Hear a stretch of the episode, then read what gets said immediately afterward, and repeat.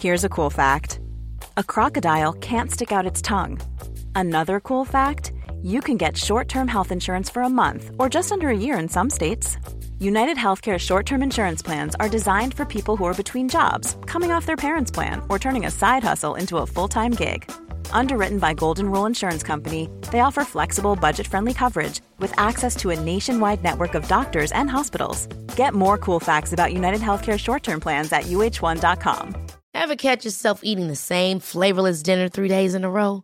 Dreaming of something better? Well, HelloFresh is your guilt free dream come true, baby. It's me, Keke Palmer. Let's wake up those taste buds with hot, juicy pecan crusted chicken or garlic butter shrimp scampi. Mm. Hello Fresh. Stop dreaming of all the delicious possibilities and dig in at HelloFresh.com. Let's get this dinner party started.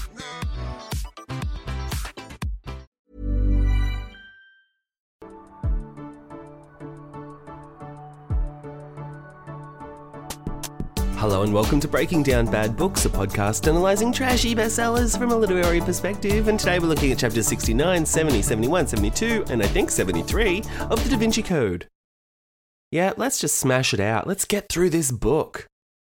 Where we left off, they are leaving the country. it took them 50 chapters to leave the Louvre, and now we're leaving France altogether. We're just accelerating at quite the pace. So they're at Teabing's house. Lieutenant Collet dropped the ball again. He fumbled the bag. He's the worst policeman in the world. And he let them escape because they fooled him with an intercom. Oh, that's right. They fooled him via intercom. I mean, throw your policeman's license in the trash. It's useless at this point, Lieutenant Collet. So they're boarding Teabing's private jet and they've got Silas all tied up and they've got the rosewood box with the cryptex inside of it. Let's go. So chapter 69 opens opens saying the Hawkers see oh, what's this? So much jargon in this chapter already. The Hawker 731's twin Garrett TFE 731 engines thundered. L- like why do we need to know the engine of the jet? Like that is I feel like Dan Brown's like, the more specific details I include in the book, the more realistic it'll feel. Well, it's clunky, Dan. It's clunky. I don't need to know that it's a Hawker 731 with a twin Garrett TFE 731 engine. Of course, a 731 Hawker is going to have a 731 engine. It'd be ridiculous if it was a 731 Hawker with a 735 engine. I mean, what do you take me for, Dan? What do you take me for, you dickhead? All right, um, so they're. Okay. They're heading towards England.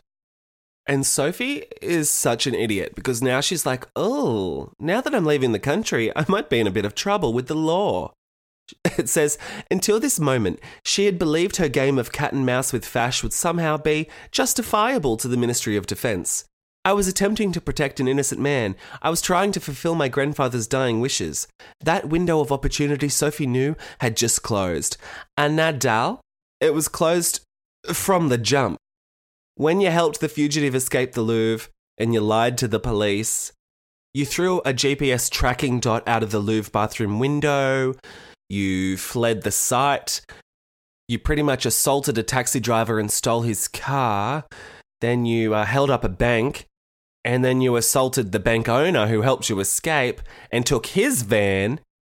Now you've kidnapped this person, you've taken him across international borders, and like that's where you draw the line uh, at the getting on the plane. Like, did she really think Fache, of all people, would be like, oh, of course.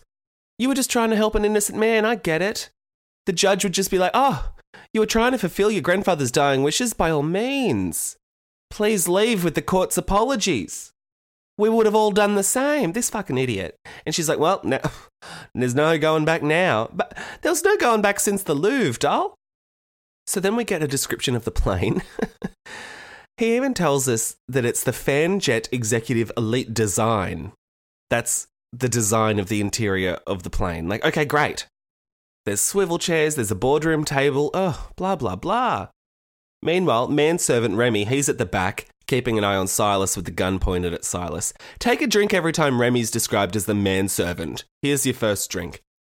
And so then Teabing, he's like, Yeah, I know now's the perfect time. It's the perfect opportunity to open the box, try and open the cryptex. Like, let's figure out the whole mystery of the Holy Grail. But he's like, please let me say a few words. He says, before we turn our attention to the keystone, I was wondering if you would permit me a few words. Like, oh, uh, okay. Time's of the essence, but sure, make a speech. But he's just saying, I'm honoured. My whole life has been a search for the grail, blah, blah, blah. Miss Neveu, your grandfather gave you this cryptex in hopes you would keep the secret of the Holy Grail alive. I feel like they're very fast and loose with the whole, he gave her this cryptex. Like, well, not really. He wrote, P.S. Find Robert Langdon, and she's taking that as a directive. And then he hid a key behind a painting. I mean, he could have worked with a guy called Paul Simon, and he could have been like, hey, Paul Simon, my curator buddy at the Louvre, you find Robert Langdon. But no, so- Sophie took that to mean Princess Sophie. And from that point on, we're all just running with the idea that he's gifted her this cryptex, which he did he did not really do. So anyway, he's saying to her that there's a lot of pressure on her.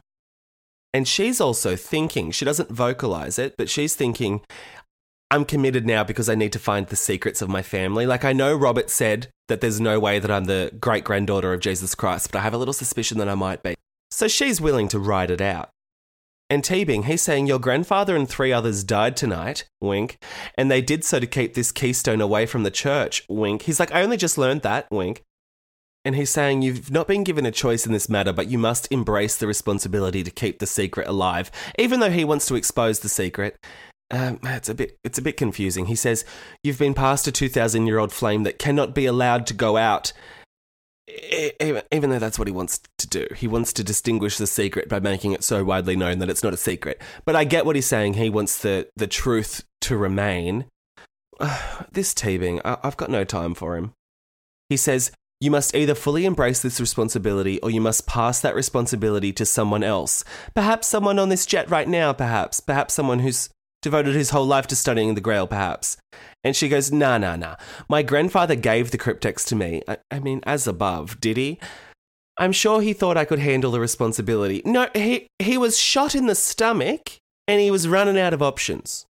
I'm sure if he could have given it to anyone else, if there wasn't a bullet lodged up against his liver, perhaps he might have had another game plan. But she's like, oh no, I mean, he wanted me to have it. I mean, he wanted me to have it over anyone else. Like, of course I can handle it. Like, he was out of options, Dal. And Teabing, he's not really convinced yet. He's like, okay, but you do understand what this brings, right? Like, just cracking the keystone will bring a far greater trial. And she's like, what do you mean? And so they just, they regurgitate what we already know. He says, Well, obviously, this will be a map that points to the Holy Grail. So then we've got to go and find the Holy Grail, and then we're altering history forever. You will be faced with the responsibility of revealing the truth to the world. Oh, blah, blah, blah, blah, blah. And Sophie goes, I don't really know if it's my decision to make. And he goes, Well, if not the possessor of the keystone, then who? And she goes, I don't know, the Brotherhood. And Teabing's like, uh, The Brotherhood? He says, The Priory. But uh, them? But how? The Brotherhood was shattered tonight, decapitated. Wink. I mean, were they really? Like, the four head honchos died, yeah. And it's been established to us that only four people in the Priory know the actual secret of where the Holy Grail is. But I'm sure they could have some input. Teabing's like, oh, them, they're, they're nothing. I mean, they're a secret society that have members all around France and maybe other countries, who knows? They seem to like to stick to Paris, these guys. I mean, one of them could be promoted to be the new Seneschal, the Seneschal. What are they up to? Surely they've heard by now, being like, huh, Saunière's dead. Isn't that weird? Like, it's hit the news. And the other three prominent Parisians, that's hit the news. So surely they're like, huh. But no, I guess they're all asleep. Because none of the Priory have ever thought to, you know, activate and Teabing's just trying to discredit them. He's like, you know what? Whether they were infiltrated by some kind of eavesdropping, wink, some kind, he says. Like, you know what? You know very well what you did, Teabing. And he says, or they have a spy within the ranks. We can't trust them. So, yep, we, we can't trust anyone from the Brotherhood from this point on. but we can trust you, Teabing, sure. And Langdon's like, well, what do you want to do, Teabing? And he says, well, the Priory has protected the truth all these years to eventually reveal it. I don't know if that's a given, but he's acting like it's a given. And Robert's like, oh, so you think now's the time? And Teabing says, absolutely. It could not be more obvious. All the historical signs are in place. What do you. What historical signs? You can't just say something like that and gloss over it. What do you mean? So they have a little debate about what the monk Silas, what he's doing, how they hate the church, what should they do, should they go public, blah blah blah. And Sophie's like, guys, guys, to quote your words, you do not find the Grail, the Grail finds you. I'm going to trust that the Grail has found me for a reason, and when the time comes, I'll know what to do. And she goes, all right, well, let's open the fucking box, let's go. And that's the end of the chapter. I mean, she really has taken this custodian role quite quickly, hasn't she? Oh, the Grail has found you, has it, Sophie? Mm. And she says, The Grail has found me for a reason. Yeah, the reason is Teabing killed your granddad. Like, step out of your own ass for a second, pull yourself back and look at the bigger picture here. But she's like, Oh, I'm, I'm born to be a Grail hunter, apparently. Let's open her up. So, chapter 70, we're picking up with Lieutenant Collet, Paris's finest. And Captain Fache has now arrived at Chateau Villette. And Collet, he's like, rah, rah. He's, he's feeling pretty shit right now because he's screwed up yet again. And he's like, we're, uh, we're never going to be able to find this Range Rover. It could be anywhere by now. I mean, heaven forbid. It's not exactly a needle in a haystack. It's 5 a.m. on the outskirts of Paris. Just get a chopper up there and look out for a Range Rover. And it says, unfortunately, the clues they were turning up here at Chateau Villette seemed to shed no light at all on what was going on or who was involved. What? Are they not looking at the, the amount of books open on the table, pointing at the Holy Grail? See, I mean, if I was Collet and Fache, I'd walk into that grand ballroom and I'd be like, huh, there's a, a photo of the Last Supper on a PowerPoint slide with an M drawn on it. And there's all these books open talking about the Holy Grail. Huh. I want, huh. Like, I mean, yeah, it's far fetched, but you'd consider it curator of the Louvre dies, like his body in front of the Mona Lisa, practically. And the prime suspect's gone to this guy's house who's like an expert on Da Vinci and the Holy Grail. I, I, I'd at least be thinking, huh, there's something weird going on with Da Vinci. I'd maybe send like a cop to Milan and be like, just hang out at the Last Supper for a little bit, see what you see. I don't know. I don't know. I don't know. But he's like, we've got no clues. And I was like, well, there's clues. Just open your eyes. There's your clues. So some other copper comes in and he says, Where's Captain Fache? And Collet goes, Oh, he's on the phone. But just then, Fache walks in and he goes, I'm off the phone. Oh, so things are tense. Oh, I mean, that dialogue just jumps off the page, doesn't it? Oh, you can feel the tension. And this copper, he says, Central just heard from Andre Vernet at the Depository Bank of Zurich. He's changing his story. And Fache is like, Oh, is he now? And Collet's like, Rot Row, oh, I let that guy go. So Vernet has said that he'll talk to Fache, but he's agreed to cooperate fully in exchange for keeping the bank's name out of the news and also wanting the police to recover stolen property that Langdon and Neveu stole from the bank. Which I feel like Vernet is asking a lot.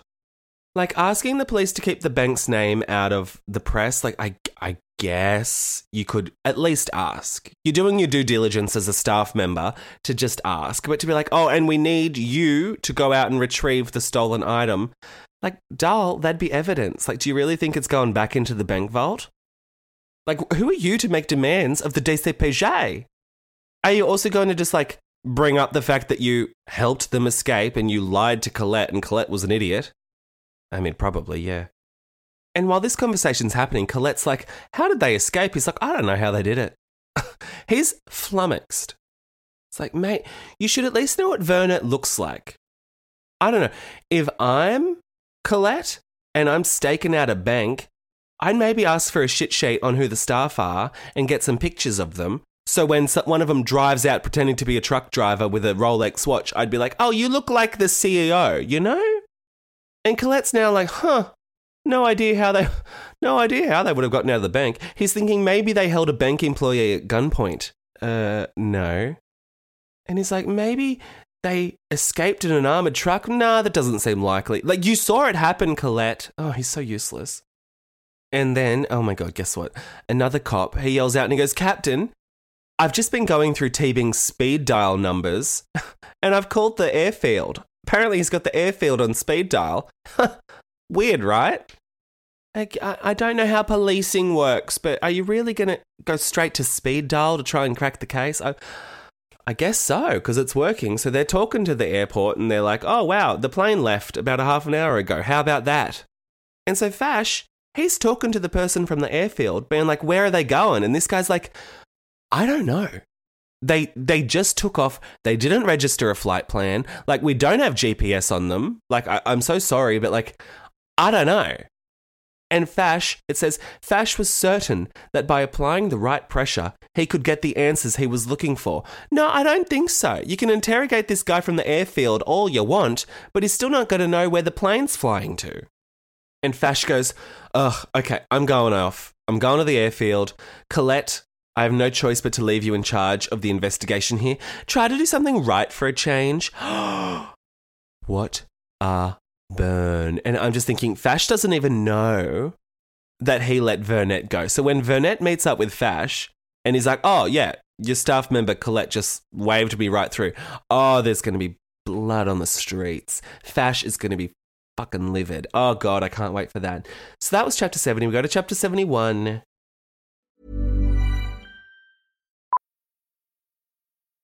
Millions of people have lost weight with personalized plans from Noom, like Evan, who can't stand salads and still lost 50 pounds. Salads, generally, for most people, are the easy button, right? For me, that wasn't an option. I never really was a salad guy. That's just not who I am. But Noom worked for me. Get your personalized plan today at Noom.com. Real Noom user compensated to provide their story. In four weeks, the typical Noom user can expect to lose one to two pounds per week. Individual results may vary. Hiring for your small business? If you're not looking for professionals on LinkedIn, you're looking in the wrong place. That's like looking for your car keys in a fish tank. LinkedIn helps you hire professionals you can't find anywhere else, even those who aren't actively searching for a new job but might be open to the perfect role. In a given month, over 70% of LinkedIn users don't even visit other leading job sites. So start looking in the right place. With LinkedIn, you can hire professionals like a professional. Post your free job on linkedin.com slash achieve today. Ever catch yourself eating the same flavorless dinner three days in a row? Dreaming of something better? Well, HelloFresh is your guilt-free dream come true, baby. It's me, Keke Palmer. Let's wake up those taste buds with hot, juicy pecan-crusted chicken or garlic butter shrimp scampi. Mm. Hello Fresh. Stop dreaming of all the delicious possibilities and dig in at HelloFresh.com. Let's get this dinner party started. Since 2013, Bombas has donated over 100 million socks, underwear, and t shirts to those facing homelessness. If we counted those on air, this ad would last over 1,157 days. But if we counted the time it takes to make a donation possible, it would take just a few clicks. Because every time you make a purchase, Bombas donates an item to someone who needs it. Go to bombas.com slash ACAST and use code ACAST for 20% off your first purchase. That's bombas.com slash ACAST, code ACAST. And we start again with the Hawker leveling off in the air with its nose aimed for England. Like we get it. Uh, at least it doesn't go into the engine specifics, but we get it. And they're just fiddling with the fucking box. Open the box! Like, oh my god, I feel like, you know, at the end of a masked singer, when they're revealing who the masked singer is, and they get the audience to chant, take it off, take it off. And it goes for like three minutes.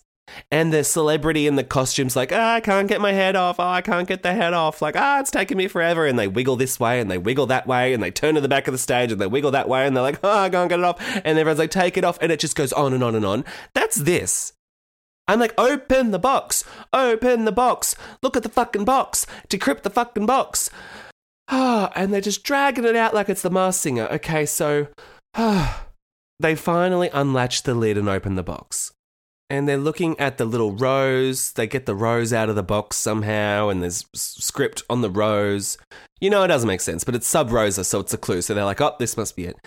And so they're looking at this text, and they're like, don't know what that means. it's just like, well, it's it's backwards and upside down. It's the Da Vinci script. Like, I mean, I feel like everybody knows about that. I don't know if like we all know about that from the book, but like, I don't know. I feel like I've been to museums and like I went to one in Florence, I believe, which had a lot of Da Vinci crap. And like there was an exhibit for kids being like, check out the way he used to write backwards and upside down. Hold up a mirror and then you can read it. And everyone's like, oh wow, cool. Like that's common knowledge. But these guys, they are stumped. They are stumped. So Robert's looking at it and he's like, Lee, I can't place the language. I just can't place it. And Sophie's like, what? She goes, My grandfather spoke a language so obscure that even a symbologist can't identify it. And I mean, symbologists don't tend to speak millions of languages. Like, what, what's that about? Are symbologists expected to know every language on earth? Are they walking Rosetta Stones? Are they Duolingo? She's like, wow, I can't believe a symbologist doesn't know different languages. Like, yeah, he looks at symbols. He looks at little pretty pictures. Like, unless it's hieroglyphics, I, I wouldn't expect him to know it. But also, she hasn't seen it yet. The two bloody white men, they're all just like crowding around it, being like, oh, we know better than Sophie, blah, blah, blah, blah, blah, blah, but we can't figure it out. And she's just like craning her neck, being like, hey guys, can I get a squiz? And Langdon says, my first guess is a Semitic, but now I'm not so sure. Most primary Semitics include nekudot. This has none. And Sophie's like, what's a nekudot? And I'm like, oh no, never ask Robert Langdon a question because he'll go on and on and on. And he does. He explains that it's a, a dash over a consonant, blah, blah, blah. Like, he just said he can't see any of them, so it's not important, but, but, but we need to dedicate a whole paragraph to a nekudot. And Langdon's like, can't figure it out. And so Teabing's like, well, let me see, let me see. And Teabing's like, nah, can't place it. Teabing. Da Vinci expert Teabing. Like, I'm sorry. This fucker has got books and books and books on Da Vinci. He might not be a Da Vinci expert, but he's got fucking books of it. Books. He knew the cryptex on site. Remember that? Remember how Robert didn't know what a cryptex was, even though he's like studied Da Vinci as well? Like he's gone to prisons to teach inmates how Da Vinci drew himself in drag as the Mona Lisa, but he doesn't recognize a cryptex. And I was like, that's weird. But Teabing, he recognized it immediately. Now, with the Da Vinci script, he's got no freaking clue. He's stumped. In what world do you know immediately what a cryptex is, but you don't know this backwards, upside down writing? Like, think outside the box, guys. Open up your brain. And he says, This language looks like nothing I've ever seen. And they're like, Whoa, what are we going to do? And Sophie's like, Could I just jump in and have a look? And it says, Teabing pretended not to hear her. I mean, red flag number 58. Do not trust this man. And Teabing's like, Robert, you said you thought you'd seen something like this before. And he's like, I thought I did. It looks familiar somehow. Like, yeah, so it should. So it should. It's English. It's English, just flipped over and put your thing down, flipped it and reversed it. And so then Sophie's like, guys, may I have a look at the box my grandfather made? And they're like, ugh. And Teabing's like, yeah, of course, dear. That condescending little prick. He's like, yeah, have at it, doll. I'm sure you'll be able to figure it out. And she looks at it and she goes, oh, yeah, obvious. I should have guessed. Again, because she's the Da Vinci expert now. I feel like they take turns at who's the expert. And like, yeah, why wouldn't they just let her have a look? Like, she also knew what a cryptex was immediately. She lived with the guy who made the box. Like, there's your first big point. I mean, she tried to make it and they sort of fobbed her off. But like, yeah, let her have a look at the box. And she's like, I should have guessed. Yep, this would be the language he would use. She's been hanging around with Langdon too much because she's doing that thing where she doesn't give a straight answer. She's like, Yep, I should have known. And they're like, Whoa, what is it? She's like, Yeah, of course. Of course, I recognize it immediately. And they're like, Okay, well, tell us. And she's like, That's my granddad. if he wasn't banging girls in the basement wearing a face mask, then he'd be doing this. Oh, classic. And they're like, Okay, but are you saying you can read it? And she's like, Oh, yeah, easily my granddad taught me this language when I was six years old. And they're like, so what's it say? And she's like, oh, I'm fluent, all right. And they're like, okay, tell us. And she's like, oh, I should have known. And they're like, okay, okay. And she goes, well, you know what? I'm surprised you guys didn't even recognize it. And she even throws a little dig at Teabing because it's English. She goes, Considering your allegiance to the crown, I'm a little surprised you didn't recognize it. And that's when Langdon's like, Oh, I don't need her to tell me. He's like, You're dragging out the reveal, Soph. I'm just going to come to the conclusion myself. And he's like, Oh, of course. He goes, Of course. No wonder the script looks so damn familiar. And then we get a flashback. Oh my God. You could have just easily said, Oh, yeah. Da Vinci used to write upside down and reverse, like as a little code. Like, oh yeah, I remember that. No, we need to know the reason he remembers it. Oh, kill me. Several years ago, Lang- several, oh, Langdon had attended an event at Harvard's Fogg Museum. Bill Gates had returned a priceless acquisition from some sort of museum, blah, blah, blah. 18 sheets of paper he'd purchased at an auction. The winning bid was a cool 30.8 million. Like, I don't care. The author of the pages, Leonardo da Vinci. Okay, and so here Dan Brown's doing a lot of dash work. You know what I mean? Like, when you don't have a good handle on grammar you sort of just you type and you do a dash and you finish the sentence and then you start a new sentence and you do a dash and you finish it. Like you could use a comma or a full stop or or you know a word. Like i expect that in an email. I'm a, I'm a fan of a dash in an email or an instagram caption or just jotting down a grocery list but this is a book a book. And he's he's given us dashes. So we've got he returned to the museum one of his priceless acquisitions dash 18 sheets of paper, blah, blah, blah. His winning bid, dash, a cool 30.8 million. The author of the pages, dash, Leonardo da Vinci. Like, what, what, what, what rhythm are you trying to get here?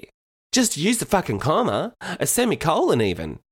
A colon even. I don't even know what I'm saying. Just use use something that's not a dash, you lazy piece of shit, Dan Brown.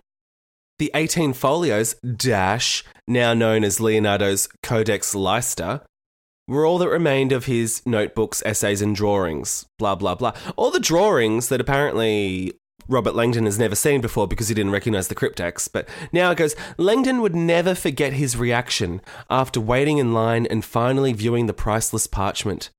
He had to wait in line to view the priceless parchment. Can we not get a photo? Can we not whack a photo up on the Harvard website? Like, geez Louise. He could not forget his reaction after seeing the pages and then realizing that they were written in English upside down and reversed. He would never forget it, and yet he has forgotten it. That's what's so annoying about Dan Brown. Oh, he would have never forgotten that. And yet he forgot it. And he said earlier, this looks like nothing I've ever seen before, and yet he'd seen it before.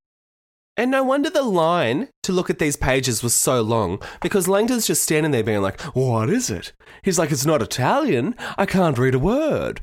Is is that a nekudot? No, it's not a nekudot." And then finally, like the person who works at the museum was like, "Hey mate, um, there's a mirror affixed to the display on the chain. Try it." Like, did he just did he just assume like that mirror was there for I don't know reflection? Like in case someone wanted to check their lippy or their hair? Like, wh- why would a museum attach a mirror to a chain to the exhibit? Like, what?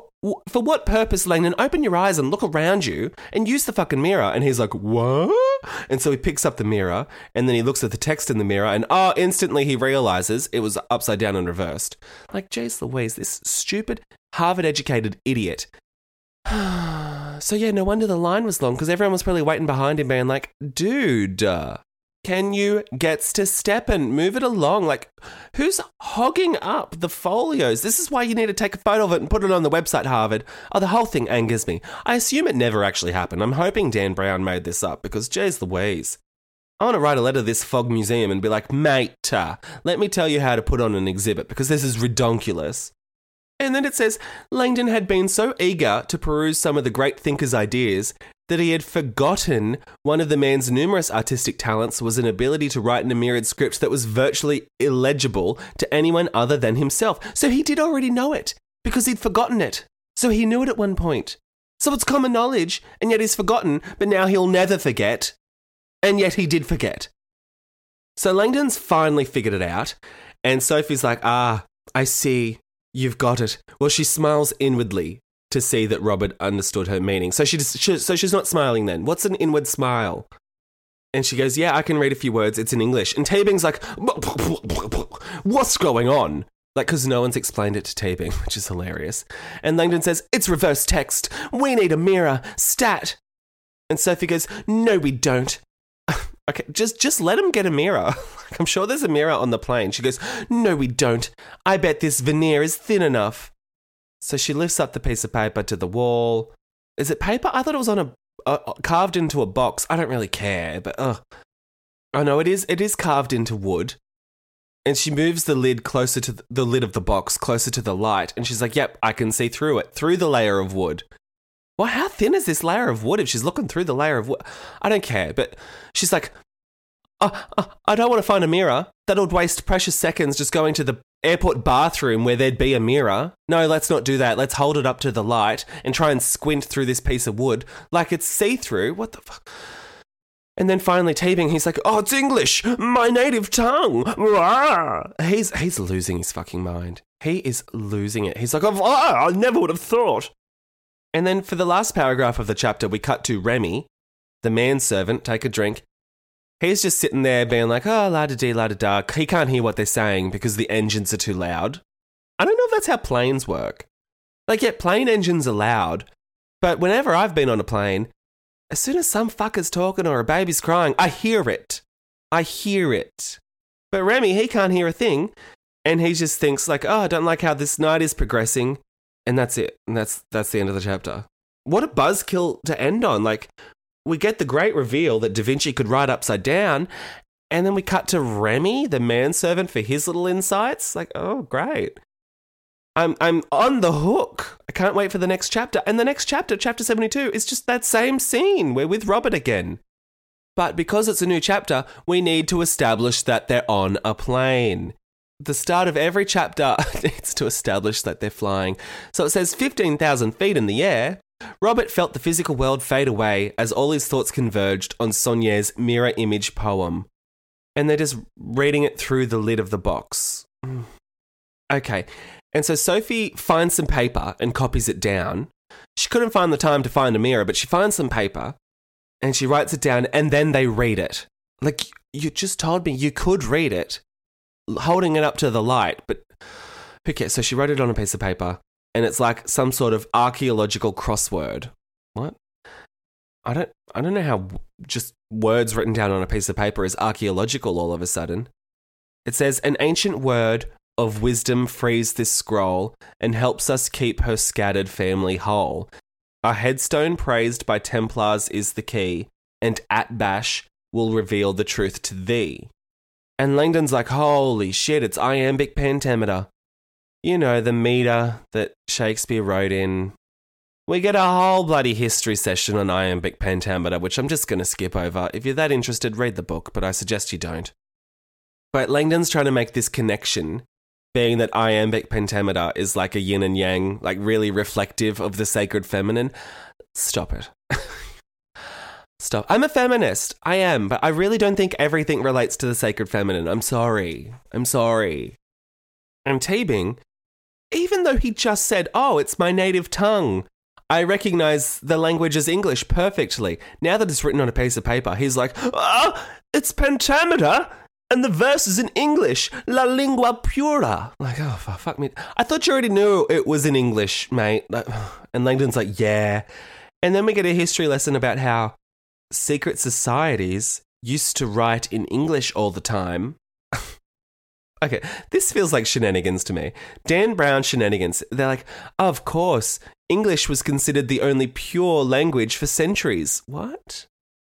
Unlike French, Spanish, and Italian, which were rooted in Latin, the tongue of the Vatican, English was linguistically removed from Rome's propaganda machine, and therefore it became the secret sacred tongue for those brotherhoods educated enough to learn it. Or Dan Brown just couldn't be bothered to translate. I, I, that's my suspicion. I think Dan Brown just had a plot hole about like why Da Vinci and Saunière and all of these non-English speakers were speaking English, he just came up with this, being like, "Oh, it's the it's the secret language of secret societies, English." okay, I'll let that one slide, Dan. And Teabing says this poem it not only references the Grail, but the Knights Templar and the scattered family of Mary Magdalene. What more could we ask for? And Sophie, who's just whip smart, she's just so quick with a quip. She goes, "The password." Such a great clapback. What more could we ask for? The password. I mean, it's just, oh, it's so funny. Uh, and so Langdon's like, hmm, it's a word of five letters. Hmm, what could it be? And Sophie goes, the password appears to have something to do with the Templars.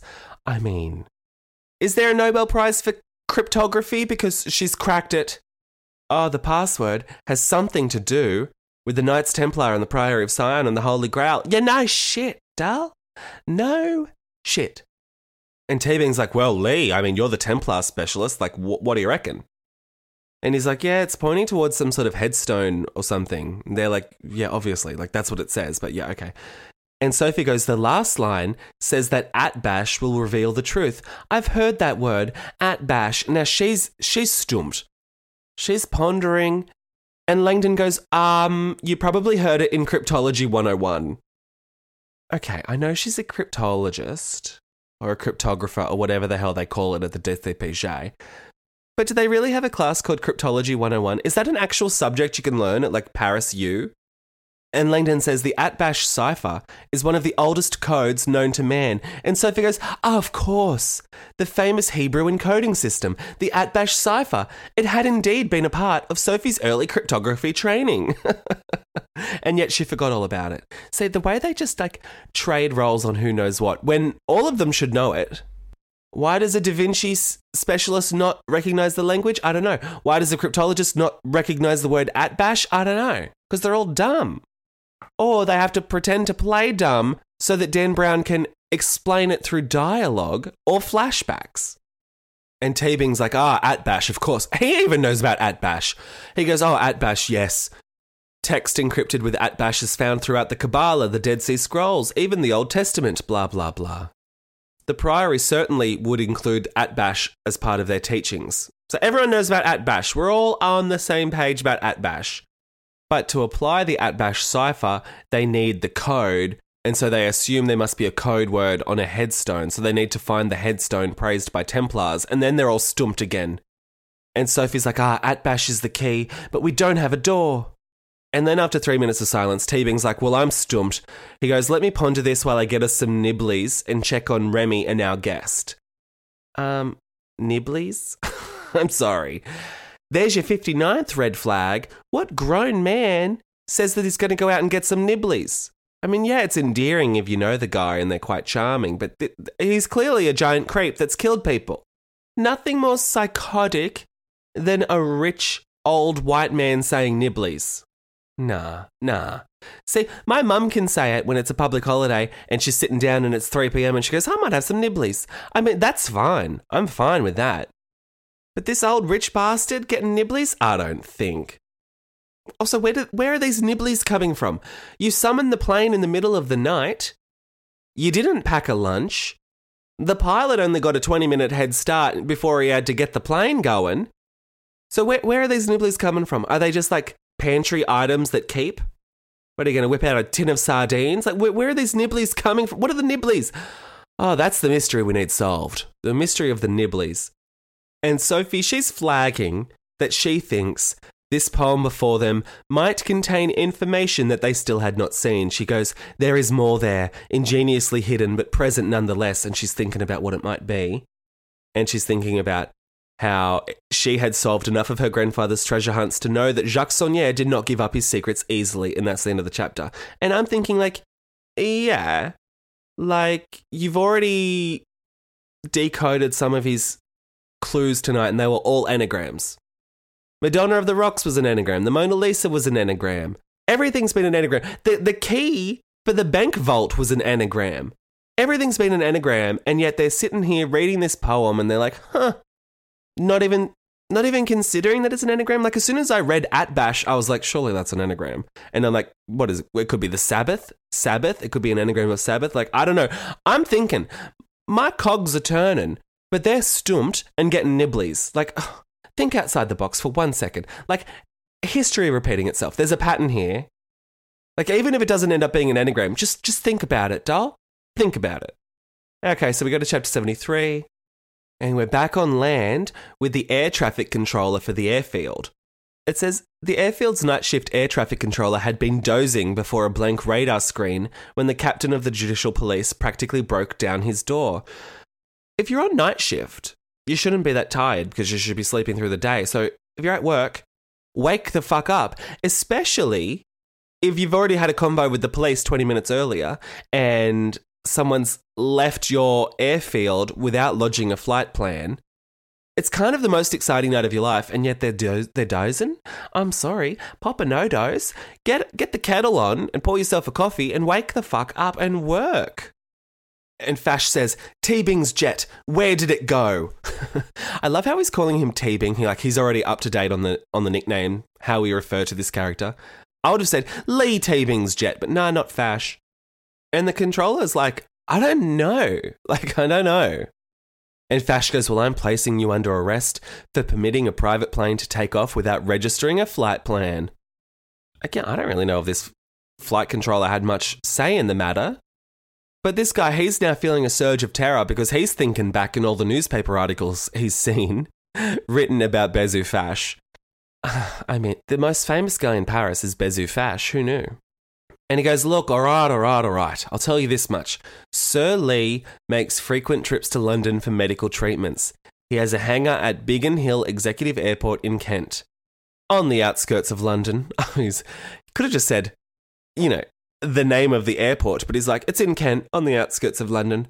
You just take the, the Jubilee line on the train, get off at Cockfosters Station and uh, change over, get on the regional train out to Kent, and there, there it is. Obviously. And I would have been stoked with all that extra information. I would have been like, oh, great. Now I don't have to go and research it for myself. But Fache, he pushes it and he's like, is Biggin Hill his destination tonight? And he's like, I don't know. You know very well that they didn't register a flight plan. Like, you just tried to arrest me for that fact. How the hell do I know? But yeah, the plane's going in that direction. And Fache is like, well, who else was on the plane? And he's like, I do not know. I mean, he was clearly asleep when it happened, right? This lazy bones was clearly nodding off at his desk. And Fache says, Well, if they're going to Biggin Hill, how long until they land? He doesn't know. What is this interrogation? Ah, ah.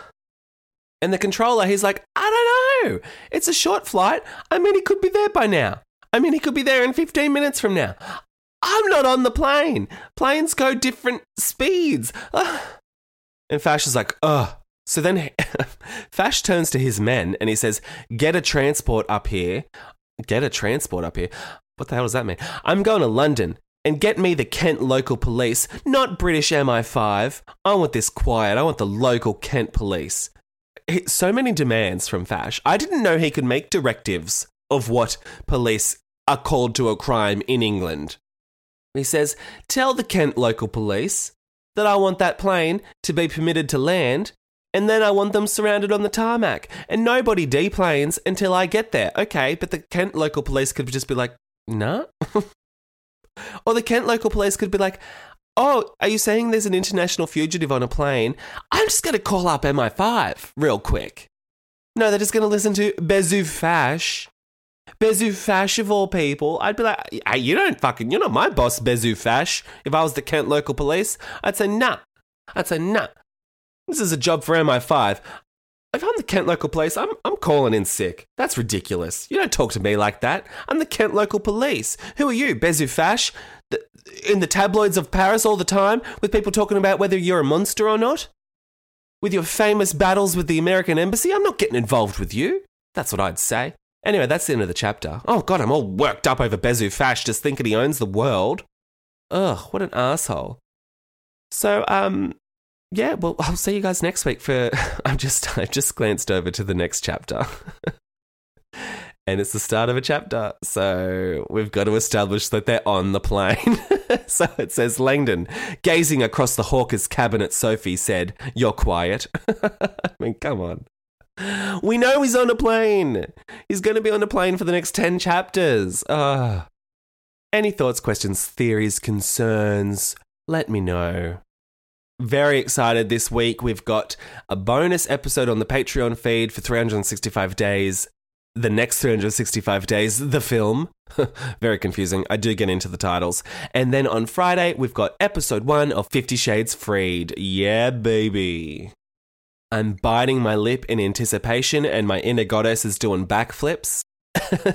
God, I hate that book. For that, just go to patreon.com slash breaking down bad books and sign up. It's $3 a month, new episodes every Friday. And I'll see you next week. Bye. Send your burning thoughts, frustrations, and grievances on this latest chapter of this shitty book to breakingdownpod at gmail.com or on Twitter at podbreakingdown and Instagram at breakingdownbadbooks. You can visit www.breakingdownbadbooks.com for all the listen links, contact information, merch, and more. To support the show on Patreon and gain access to exclusive ad-free bonus episodes, visit patreon.com slash breakingdownbadbooks. Ratings and reviews on your preferred podcast platform are also a fun, free way to support the show. Breaking Down Bad Books is hosted by me, Nathan Brown, who you can follow on Instagram and Twitter at NathanBrown90. Thanks for listening and happy reading.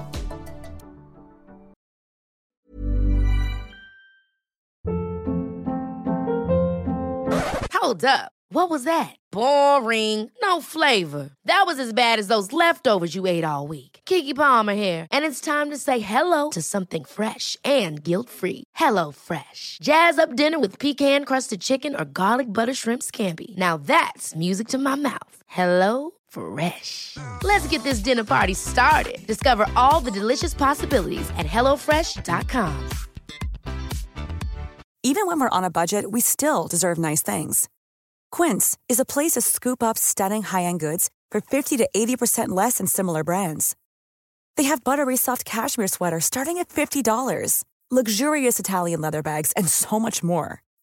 Plus, Quince only works with factories that use safe, ethical, and responsible manufacturing.